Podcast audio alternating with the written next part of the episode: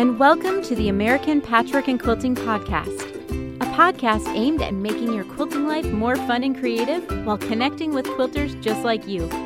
Join the staff of the magazines you love for a great episode filled with tips and tricks. Enjoy!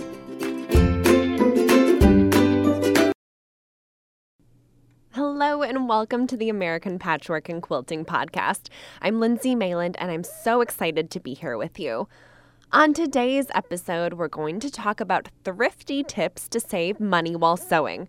We'll share ideas for storing your works in progress, how to make a birthday quilt, and then I'll chat with Holly Ann Knight of String and Story, who shares tips for free motion quilting, tips for staying healthy while sewing, and what a stash culture is. So let's dive in. I'm here with Elizabeth Stumbo, the designer of American Patchwork and Quilting. Today, we're going to be talking about thrifty sewing tips. That's right, Lindsay. So, we know that sewing can be an expensive hobby. So, any tips we can get for saving a little bit of money here and there are extremely helpful. Absolutely. So, we've asked our Facebook readers for their best money saving tips and want to share some of their best ideas here with you today. The simplest way to save money is to take care of your supplies. Quilting supplies are an investment, and if you're kind to them, they will last longer, so you don't need to replace them as often. For example, cutting mats, especially the larger sizes, can be an expensive investment. However, if they are taken care of properly, they can last for years.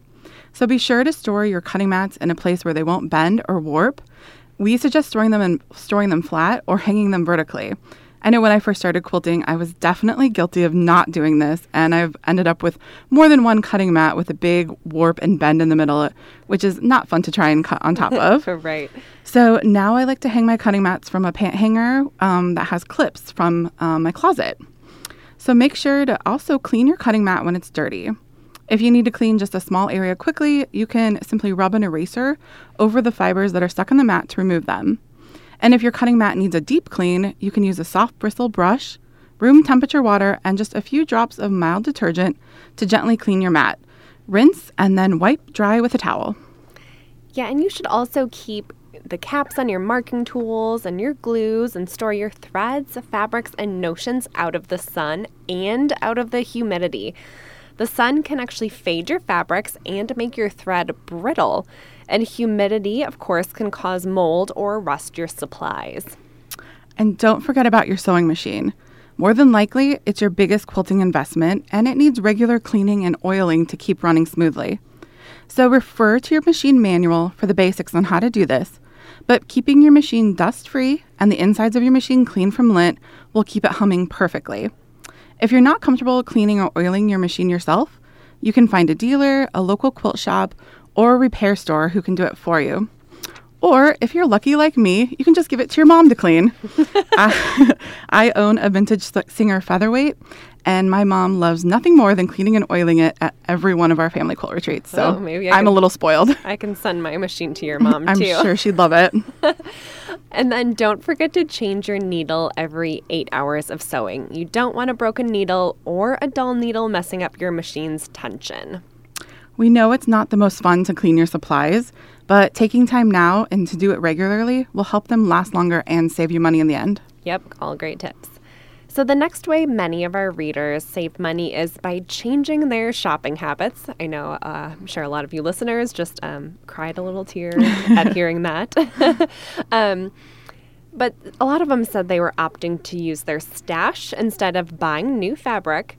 And I do really love this idea. I think it's a fun challenge to make a quilt using only fabric you already own. It allows you to stretch your creativity and make a dent in your stash at the same time. That's right. And so many people save even the tiniest of scraps to use in their quilts. That way, they're not wasting any fabric at all. And we actually have a lot of really great scrappy quilt patterns on our website, so we'll be sure to link them down in the show notes.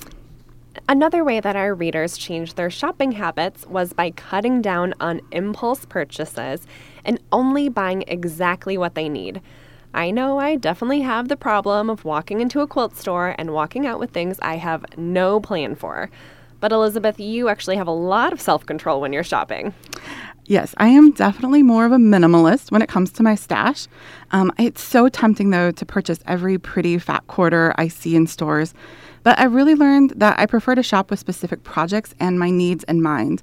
It actually kind of stresses me out to purchase fabrics that I don't have a plan for, knowing that I'm spending money on fabric that may never get used.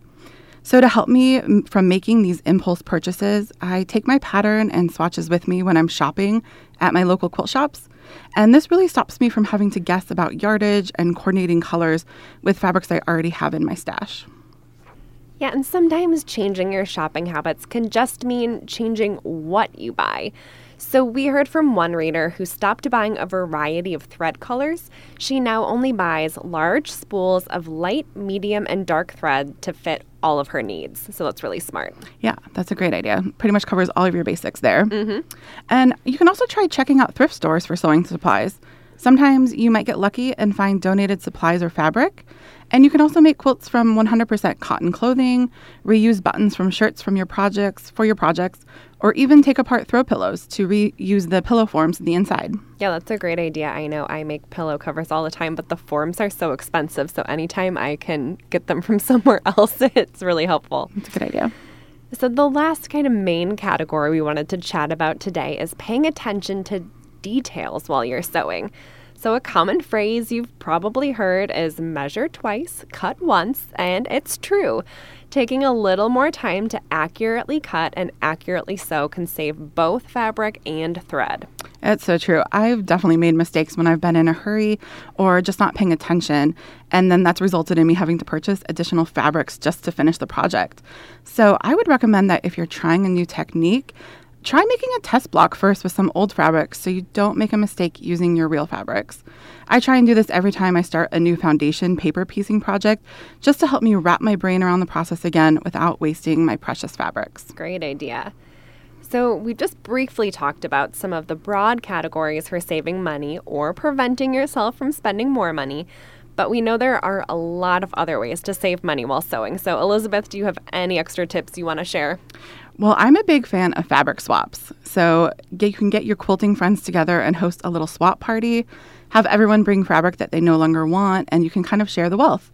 A fabric that you no longer love or need might be just what your friend is looking for. It's like a free shopping spree for everyone, and I love it. this also works great for supplies and patterns and can be a really fun activity to try at your next quilt retreat. Love it. And I always piece my batting scraps together, and I use a three step zigzag stitch on my machine um, to do that. So that way I can use all my leftover batting pieces. Thanks so much, so much for sharing these tips with me, Elizabeth. You're welcome. And listeners, if you have any great thrifty tips, email them to us at apqtips at meredith.com for a chance to be featured. And also, if you visit our show notes, we'll link to all of our Facebook readers' responses for their thrifty sewing tips so you can get even more great tips there. We'll be back after this quick ad break. Hey folks, it's Hunter Lewis, editor in chief of Food and Wine. This fall, we're launching the new Food and Wine Classic in Charleston with our partners at Southern Living and Travel and Leisure, and we want to see you there. This incredible three day culinary experience will showcase the hospitality, food, drinks, and culture of one of our favorite cities in the country. Join us September 27th to 29th to learn more from iconic chefs, share a glass with innovative wine experts, and get to know Charleston with one of a kind experiences curated by the experts at Food and Wine, Southern Living, and Travel and Leisure.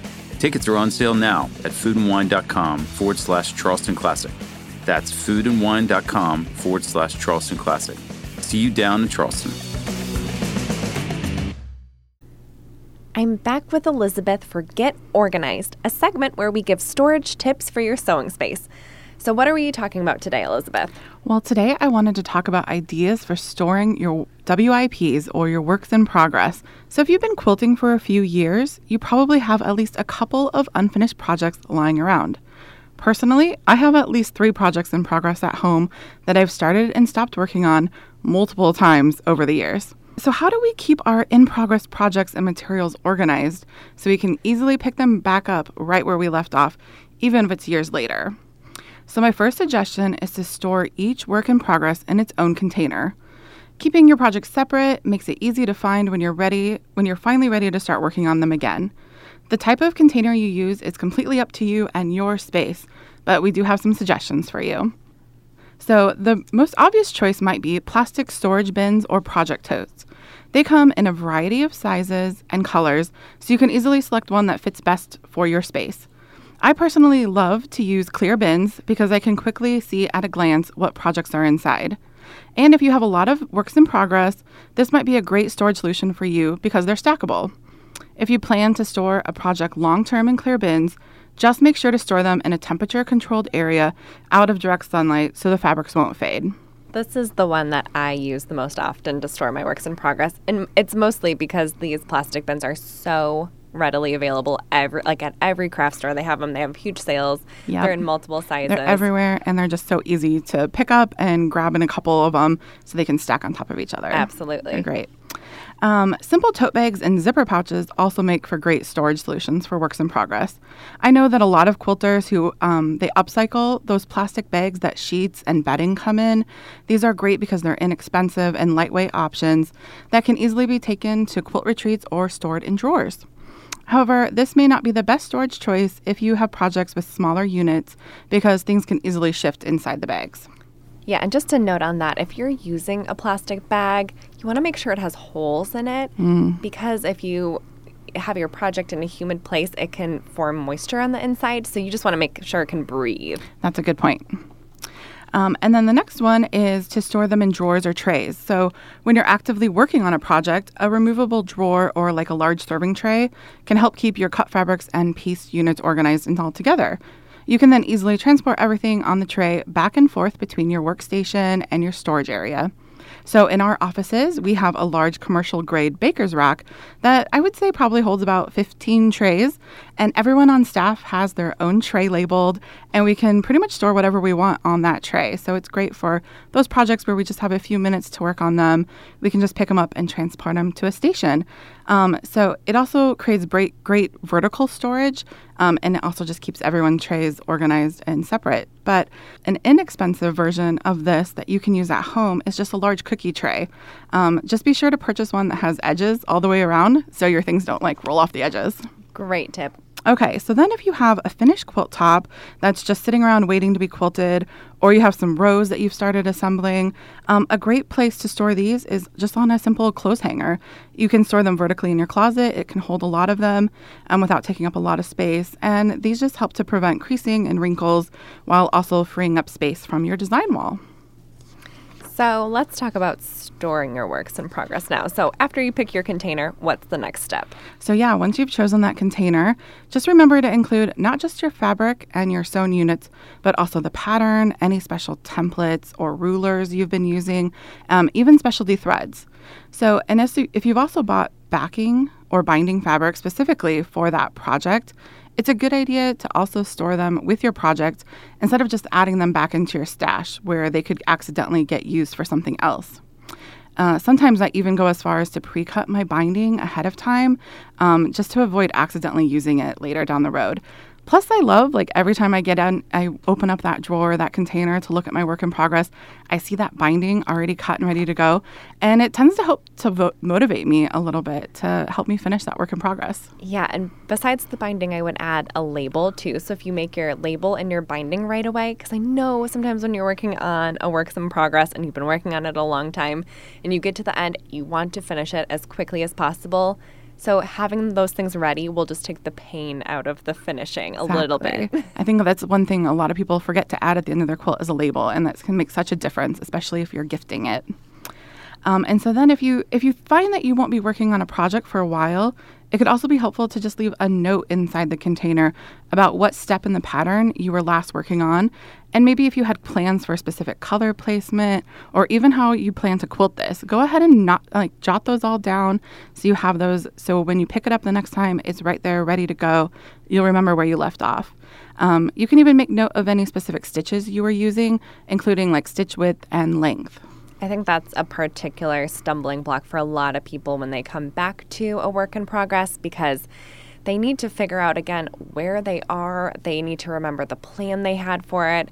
And when you're working on it years later, you kind of lose that passion and that vision. So having good notes about that can help you pick up a little faster. Yep, it'll save you a lot of time. Yep. Okay, and my last tip is to Remember to label the outside of the container so you can easily find what you're looking for. This is especially helpful if you're one of those people that have multiple works in progress going at the same time. Um, be sure to include a quilt, the quilt pattern, maybe the designer name, and when you started working on it. I also find it helpful to write down the name of the fabric collection or the fabric company just in case you need to purchase or find more of that fabric at a later time. I know that this has happened to me multiple times over the years when I'm working on a project. I'll pick it up later, realize I made a mistake or I want to add borders and make it a little bit bigger and I just I forget which like fabric collection that was, especially if you've already cut out your pieces and that information is missing from the binding. So, just taking a little bit of time at the beginning to write down this information can save you a lot of frustration in the future. Thank you so much for those tips. We're all going to be pros at storing our, our multiple works in progress. You're welcome. for today's Ask Us Anything, I want to talk about something I get asked on my Instagram account all the time. It's about my birthday projects. So, let me explain a little bit about what a birthday project is. So, a few years ago, I turned 29 and I wanted a way to document the last year in my 20s and to really make, make each day count. Life goes by so quickly, and I didn't want another year to blur by. I wanted to be grateful for each moment and see the happiness and magic that surrounds us. I know that sounds cheesy. And at the time, Instagram was taken by storm by the 100 Hexies in 100 Days challenge started by So Foxy Mama. And I loved the idea of doing something creative and small every day. And as someone who has never done English paper piecing, I thought it was the perfect way to challenge myself to learn something new. I made one hexagon for each day of my year 29. I fussy cut most of the hexagons using fabrics from my stash or ones that I borrowed from friends. I only needed a two and a half inch square for each hexagon, so the friends were happy to help out with that small amount of fabric. Some of the hexagons were very specific, like a home for when we closed on our new house, or an eagle for when the Eagles won the Super Bowl. And some were more about feelings, like bright yellow for a very happy day and of course, there were a ton of cat hexagons because honestly, most of my nights are cuddling at home with my cat Harvey. I kept track of a few highlights from each day in the Notes app on my iPhone, then would search for fabrics in my stash when I had time that kind of related to those things I had done each day.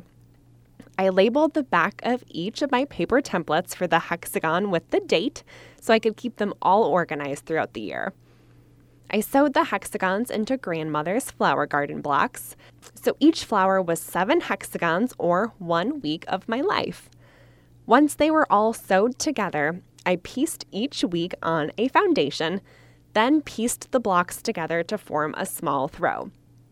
It was such a meaningful quilt to finish. The quilt reads like a calendar, and each fabric holds a special memory, so I can look at it and relive a year in my life. I loved that project so much that once I turned 30, I decided to do another quilt. I wanted my 30th year to be just as special. So this past year, I've made 30 total improv blocks. I'd never done improv blocks. So, as a rule follower, I was really hoping my year of improv blocks would open me up to new experiences and encourage me to take chances. I learned a lot about myself. And while I tried my hardest to get out of my box, I did end up making all my blocks the same size and using a controlled color palette. but I did feel like this project pushed my boundaries. My 31st birthday is next week, so I'm finishing up my 30th improv birthday quilt now. It will be such a special memento of the year. So, have you ever done a project like this before? Or do you have any ideas for what I should do for my 31st year?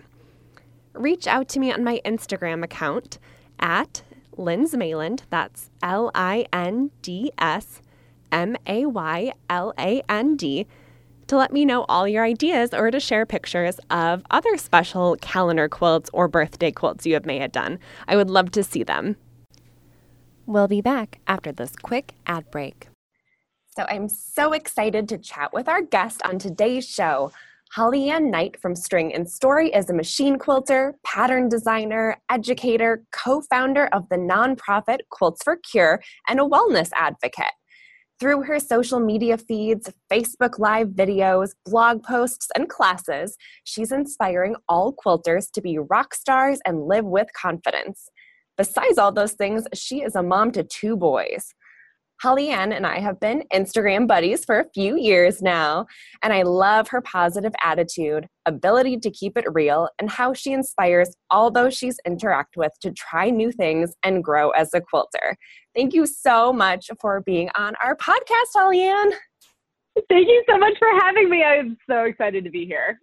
Okay, so why don't you give a little bit of background about how you became a quilter mm-hmm. and how your business has evolved over the years? Yeah, absolutely. So I started quilting. I always struggle to know exactly when it was because a previous iteration of the business happened before the quilting happened. But I started quilting about the time my first son was born, which was almost five years ago. And ironically, it was not a baby quilt that like got me into quilting. So it was like the right timing, but like the wrong narrative to fit within, you know, that usual framework.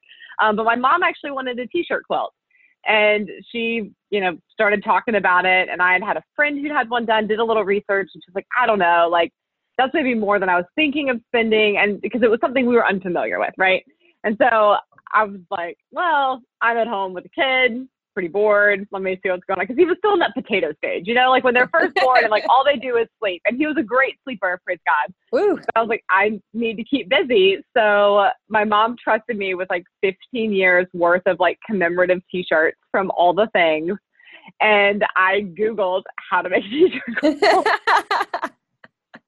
and found how to make a rag style quilt. I literally borrowed this tiny little Kenmore from a friend of mine and started taking a ruler and a sharpie and drawing squares. I didn't even think to like cut out a cardboard template. Like that would have been so intelligent. But at the same time with that, I went to the library and checked out every book on quilting they had because I am a nerd and books, even if I don't use the books, having the books is like the comfort blanket of how I'm learning the thing. So all they had, of course, was Angela Walters books, which spoiler, I don't recommend trying to like be Angela Walters on a rag style t-shirt quilt. That doesn't work. Uh, but it, it gave me this little glimpse into this whole wide world of like more modern quilting. And through that, I discovered that these things called rotary cutters exist. But I had no idea about rulers. I just knew about the cutter. my husband comes home. This is still like all the first quilt. I'm on the coffee table. I had this like old paper cutting mat that had like a slice down the middle of it. So it only kind of sort of worked. And I have my metal art ruler and a rotary cutter and I am like in the process of taking off the tip of my finger. Like such a bad, disastrous thing. He glues me back together. I finished the quilt, but I was hooked. Like missing fingertip and all, like was totally hooked on this is a cool thing that I could take one thing and turn it into something else. And looking back now, like it just seems like so obvious to me that at some point there was going to be an entry point into quilting in my life um, because I had like bought fabric in high school, having no idea like what to do with it. Like I'd always would like go pet the fabric at any store I ever went to, and just didn't know like the quilting was even still a thing or like how to get into it or anything like that. So I just began exploring and experimenting, and basically I'm totally self-taught and just used the World Wide Web because thank heavens for that. And it quickly became a pivot in the existing business that I had. So I had this very tiny little Etsy shop where I did like watercolor stationery and knitting, which like the knitting in particular, that is like real hard to make it go out as a business because it's like $2 an hour by the time you're all the way done with it. But it got me going into this kind of entrepreneurial mindset. And then it pivoted into these t-shirt quilts. I learned how to use a rotary cutter properly so that I no longer remove my fingers. Um, and then ultimately like bought my own sewing machine and kept on like going down this road. So uh, then like the next big pivot, if you will, was about two and a half, three years ago now. Um, when I finally like got to go to my first QuiltCon and I like saw free motion quilting like for real in the flesh in the fabric, whatever. Um, and it brought back all those memories of those library books that I had flipped through and everything I'd seen on Instagram since. And that was like a whole world that I'd been observing but hadn't fully figured out how to dive into at that point. And I came back from QuiltCon and was like, I want to learn this thing. And fortunately, I had a friend, Kristen Esser, who was like, why don't we like do this as a blog hop? So a bunch of us got together and we committed like for 10 weeks that every week we'd blog about free motion quilting. And so we had to learn something new every week. and with that, I committed to practicing four to five days a week for like 30 minutes. I was like, if I just show up, surely something will happen. And what I didn't know would happen is that I would become completely hooked, that I would go from like not being able to free motion quilt worth anything to learning about tension and about all these motifs and realizing like a system for free motion quilting that was replicatable. Like by the end of it, I was like, oh my gosh, this thing really worked. And the way I tackled this worked. And this is going to become the next thing. And that's become what is now my big signature course, Free Motion Quilting Academy, which is where my business currently is and what I'm really passionate about of allowing women to realize and helping women to realize that free motion quilting doesn't have to be so terrifying and that they can actually be a quilting rock star and then taking them through that very same journey that I took from being terrified and having no idea what the heck I was doing to like putting feathers all over everything. And it's amazing. And I have the best job in the world, basically. Oh, I love it. So you have taught a lot of people to machine quilt over the years, and I'm sure yeah. you've heard a lot of reasons why people are afraid to dive in. Can you share some yes. of those with us? Oh my gosh, um, how much time do you have? Because I've heard literally every reason. Um, so the the biggest one generally is I don't want to wreck my quilt which like that's so legitimate. Like every time I hear this, I'm like, first of all, yes and amen. Like I don't want you to wreck your quilt either. And I understand that if you're just getting started and all you know is like that one time you sort of kind of tried to do something on a practice sandwich and you ended up with like a broken needle and your timing being out versus like seeing finished quilts at a quilt show. Like if those are the only two extremes that you know, like yeah, I get why you're scared. So that's the first one. And so, you know, the first solution to that one is to take a class, right? And I'm really passionate about online education because it means that you can go back to it over and over again and I do think there's something magical about being in the same room as a teacher, uh, but it's only magical for the three or six hours that you're there. And then you have to go home and try to figure out like what the heck happened in class and can you replicate it at home, which is particularly difficult if you're not on your own machine during that class. So I love being in online education so people can watch the resources over and over again. Um, I also teach people that we always practice on paper before we ever touch your beautiful quilt top. And by the time you're ready to quilt something, you may have put hundreds of hours into piecing it, not to mention like all the time of like practicing your piecing and getting to this point of having a quilt that you're like ready to invest the time to free motion quilt in. And by practicing on paper and making a quilting plan, so deciding what to quilt where ahead of time, decisions take enormous amounts of brain like brain energy. So using that energy on paper, um, drawing it all out, it, using um, a pen and paper to draw your motifs, it's the same muscle memory that you're going to use to quilt. And that's basically the same principle as using handwriting. So I'm like, look, if you can write your name, like I can teach you how to free motion quilt. And, you know, I have yet to have anybody fail. So um, I guide people through that drawing process so that by the time we're touching their quilt top, they're not scared anymore. Like we deal with all the fear on paper. Um, the other big thing that I hear is like people don't think their machine can do it. Um, and I'm like, well, the first time I free motion quilted was on the Tiny Kenmore. And then I got an off the shelf Singer that I was using until literally six months ago. And now I quilt on an industrial machine and a long arm. So, like, there's this wide range of possibilities. And I always recommend that people at least try. I never want anyone to feel like they need to go down to their local dealership and buy some giant machine just to try something new. Like, that is too high a threshold of entry for me. And you may get on your small domestic machine and you may not be thrilled with the stitch quality. You may find it to be hard work to get through that kind of exceptionally small throat space, but it's more important to figure out do I like this thing and do I actually want to make a further investment first? So start where you are, even if you feel like you have to start on smaller quilts. Um, other big objections are the time factor. So that's why I've designed a class that's systematic and it's eight weeks long, six weeks of content. Um, because if you take two months and you invest just like two hours a week, which is not that much time, that's like 30 minutes a night, Monday through Thursday. Like, go do your 30 minute workout that our doctors are always telling us to do, and then take the next 30 minutes of free motion quilt. Like, earn your quilting time. That's an hour of like me time four times a week if you do your workout and your quilting, workout optional. Um, and it's just not that it's not that big of a thing overall. But you know, I took a poll. I take a lot of polls and ask what people think because I think that's so fascinating. And I was amazed at how many people on this poll thought that they needed to spend two hours a day quilting in order to figure this out. And I was like, honey, ain't nobody got that time, kind of time. Like nobody. And if you have that kind of time, like good for you. You're going to be a rock star like next Thursday. But for the rest of us, you know, we need to break this up and make it manageable. So those are probably the three biggest things. Like I'm going to write my quilt, my machine can't do it, and I don't have the time. And yet really those are excuses we make because we're just scared. But when it comes to quilting, like it simultaneously is this super important thing. But at the same time, like it's also just quilting. Like it's fabric and it's batting, and there's a lot of fabric and batting and thread in the world. And if you're enjoying the process, then even the time that's spent learning something new, like that's valuable time.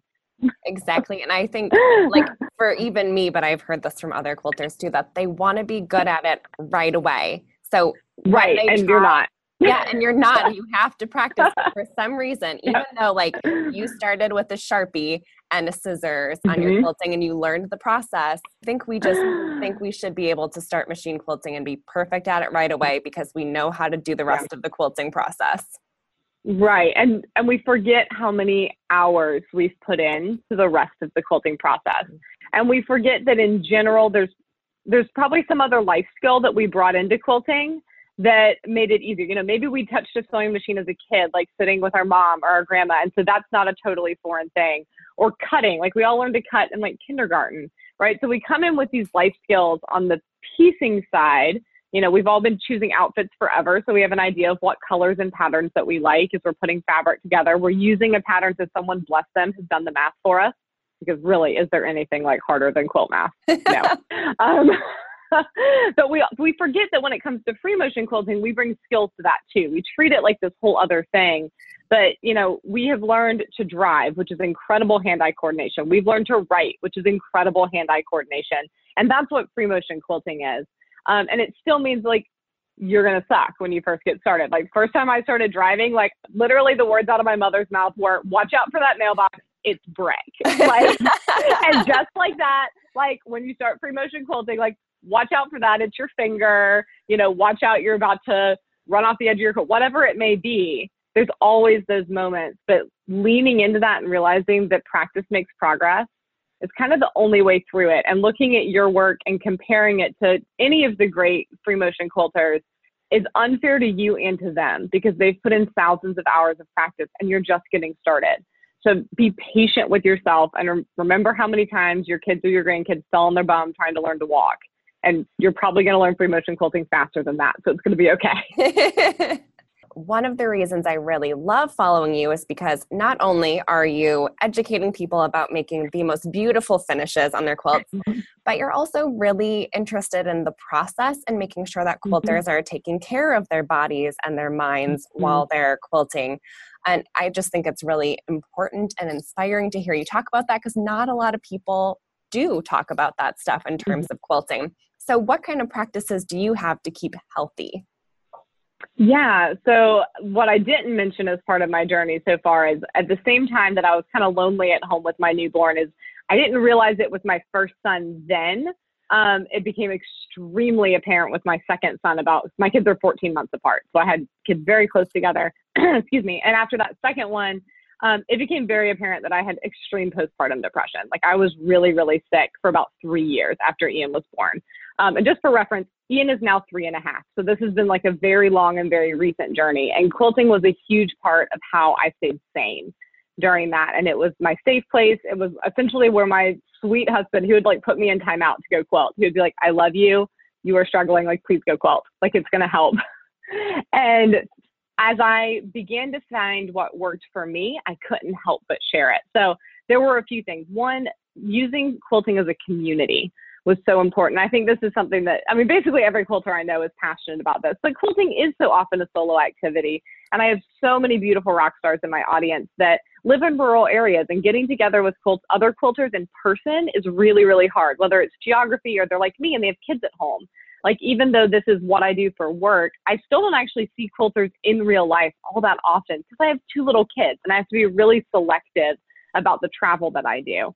Um, so being able to build online community and create genuine connection with people Um, and even yesterday, one of my sweet rock stars, she was sharing with us about her hip replacement from last week. And just like, I literally said to her online, I was like, what an honor that you feel so comfortable in this community that you would share something that that's truly so personal right? And I just consider it such an honor to be doing life alongside these fellow quilters. So that's the first thing is it helps so much like with my own loneliness and I know it can help with others. Um, and I also began to realize through that community how many other quilters started this journey as part of a mental health healing process.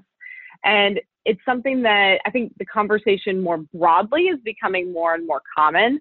Uh, but it's something that I was like, let's bring this specifically into the quilting world and let's talk about mental health. So other things that made a huge difference in my journey was learning about like how to take care of myself physically. So I talk a lot about healthy eating. I post a lot of pictures of crazy salads um, on Instagram, which like shout out to the sweet quilter who sent me a message and was like, um, is it a normal thing in the US to put bananas on a salad? like, no, that's just me thing. so, you know, I love sharing the healthy food that I'm eating and inspiring others to make healthy choices and to do that in a way that is accessible because let's be honest, we love our crock pots as quilters, and I am all for the crock pot. So anything that I can do to help other quilters eat well while they're, you know, lost in their world of stitching. Um, I love talking about yoga and other forms of moving our bodies because quilting is so sedentary and that's really difficult on our circulatory systems. It's also not really good for like keeping our bones and muscles healthy. So if I'm on a live and it goes on for a while, I'll try to actually stop and stand up and be like, all right, everybody up, like let's do this because it is not i'm not serving my audience well and i'm not serving other cultures. I'm not serving this community if i'm not intentional about caring about all of them right? And i just i can't became so convicted about that that i'm like i if you know i say that i love these quilters who are part of string and story and part of the quilting rock stars but is that true if i don't care about all of them? If i don't care about the hip replacement if i don't care about you know, do they have ways to make healthy food and make it accessible at home? If I don't care about whether or not they're moving their bodies and encouraging to do that in a safe way, right? Um, and the final, like, big key piece, this is like the capstone of my journey that was kind of the last thing that I came to was discovering the world of essential oils. And I know that this is not something that everybody's passionate about and it's not something that everybody wants to hear about, but it's been absolutely essential for my mental wellness. Um, everything from diffusing oils to taking high quality supplements, like it was the thing that finally flipped the switch in the last year so that I could be Holly Ann again. Like literally six months ago, my husband looked at me and was like, it's really nice to have you back, by the way. Oh, like, and it was such a long journey, right? And just anything that I can do to offer that education to people who are interested, like I am all for it. And I put it all in the pot together because we're whole people. Like we're not quilters over here and moms over here and healthy people over here and um, you know natural wellness people over here. Like we are whole people all the time. And I think you're right. That's not something I see a whole lot of in the quilt. I mean, it's, that's a that's a big bucket to try to carry around. Like I get why we don't see a whole lot of that, but it's something I became really passionate about. So it's something that I've created at String and Story. Oh, I love that. Okay, so you wrote a blog post that really resonated with me, and I wanted to quickly share it with our listeners. It was called Why Quilters Should Ditch Stash Culture. And so I've been a quilter for eight years. I read this blog post. My stash is huge. I mean, I buy fabric all the time. Um, mm-hmm. And I always You're around it all the time. It's I know. So yeah, it's, it. it's, a problem. Um, but it's incredibly overwhelming. And I I read your post and it just really resonated with me. And I just wanted you to quickly talk about why quilters might be hurting themselves with growing their stash. Well, buckle up, folks, because if you thought the essential oil comment was controversial, like that was nothing. Um, this is like arguably the least popular opinion that I possess. But so with that, like the disclaimer at the front of this is like, at the end of the day, it is up to every quilter what stash is right for him or her. And what I think is right for me is not the same as what's right for you or what's right for anybody listening. And my biggest desire with this blog post, and I, and I would say that about 90% of the people that have engaged with me over this blog post understood this, but I, I want to make sure everybody hears this. My biggest goal with this blog post was to start a conversation. Because whatever size your stash is, you may decide that the appropriate size stash for how you work is literally an entire room in your house. It could be an entire floor in your house. It could be the whole house. whatever it is, I just want to make sure that we're having a thoughtful, engaged conversation about like why is that the right decision? Is that the right decision for your quilting journey because you just can't tell yourself no in a quilt shop or is that the right decision because of this other like whatever your reasons are. If you've got reasons and you feel like your stash is just right, you go girl. Like more power to you. I will cheer for you all day long. But for those of us that have struggles around the topic of stash, um, I shared some of these thoughts, you know, in the blog post, and I really feel like stash culture is something that has evolved and that we simply accept. And here's what I mean by stash culture. Stash culture is simply that like we can't help but buy fabric when we go into a fabric store. And I don't necessarily mean like fat quarter. I mean like if you go into a fabric store, you're coming out with something that you're going to hide from your husband. This kind of like I can't help but buy it and I can't help but buy it in large quantities mindset. This idea of um, she who dies with the most fabric wins, right? Um, that whole concept of like more is always better. And that's as I kind of entered the quilting world, that was very much the messaging that I was given around fabric is more is always better. And more recently, those critical questions kind of began to evolve a little bit more. So in addition to like, is it really healthy if we're buying so much fabric that we feel some level of shame over it, whether we want to use the word shame or not? Um, more than that, like, is it healthiest if we're caring about people as whole beings and caring about like the world as this whole thing, right? And we're looking at things, um, you know, to say it one more time, holistically. Um, is it healthy to be asking our fabric designers to be cranking out two, three, four designs a year? Are we getting their best work? Are we honoring their creativity the best if we're asking them to work on that kind of deadline that by the time one fabric line comes out, they hardly remember it because they're three fabric lines down the road? Is that serving their creativity and their best joy and our community as a whole the best? Um, and then, you know, zooming out even further, is that serving like the resources of our planet the best to be making routinely manufacturing and asking people to buy more fabric than anyone in the world. Like if, if the whole world quilted, I kind of feel like if the, literally the whole world quilted, we would still have plenty of fabric. And that's probably not true, but that's kind of how it feels. Um, I think our fabric shops would have to evolve. You know, one of the big pushbacks I get on this is, what about fabric stores? Like, don't you expect them to make money? Like that's what they're doing. And I think the fabric stores and our industry as a whole would have to become more passionate about education than we are about physical products.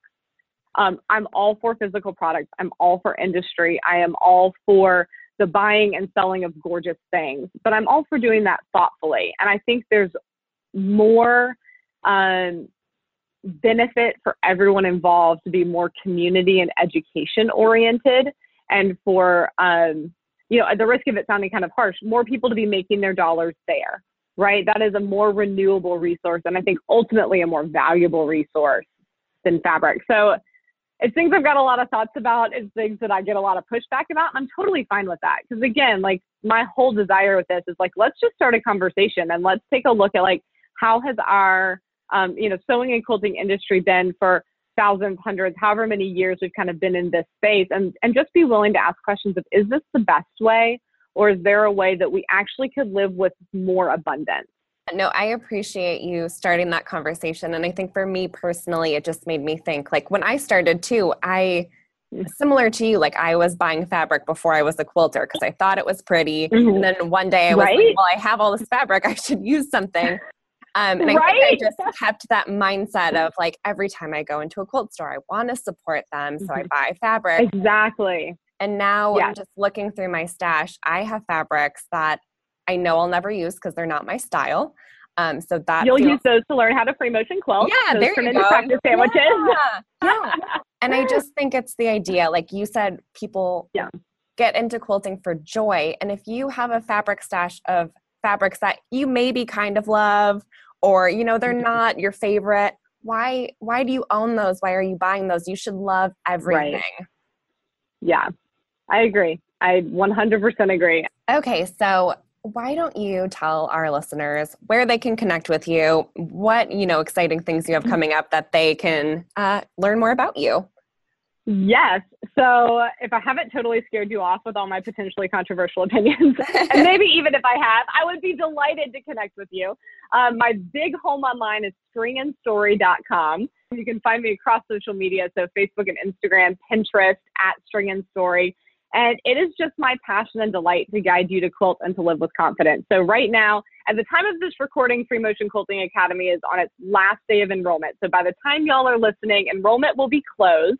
But I encourage you to follow along because there will be still lots of resources coming your way over the next few months. And shortly after we get into 2020, enrollment will reopen.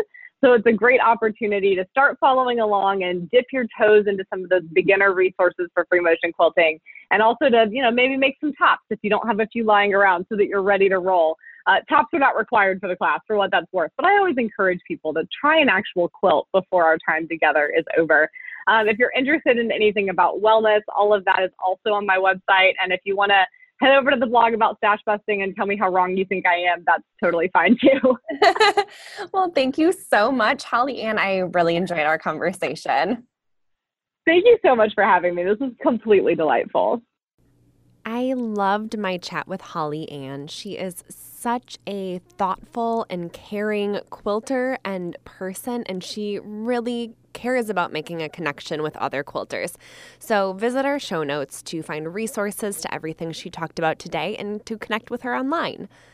So before we leave, I just wanted to mention an amazing subscription offer that we have for our podcast listeners. Our podcast listeners can get 60% off a year subscription to American Patchwork and Quilting. So if that's on your holiday wish list, take advantage by visiting our show notes to find all the info.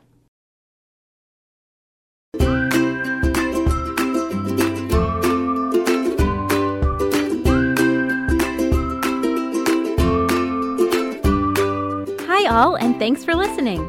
Keep in touch. American Patchwork and Quilting is on Facebook, Pinterest, and Instagram at All People Quilt. Email us at apqpodcast at meredith.com. Resources for this week can be found at allpeoplequilt.com slash podcast. And if you love the American Patchwork and Quilting podcast, please subscribe on your favorite podcast app for free. And don't forget to rate and review the show. It helps other quilters find us. Have a creative week.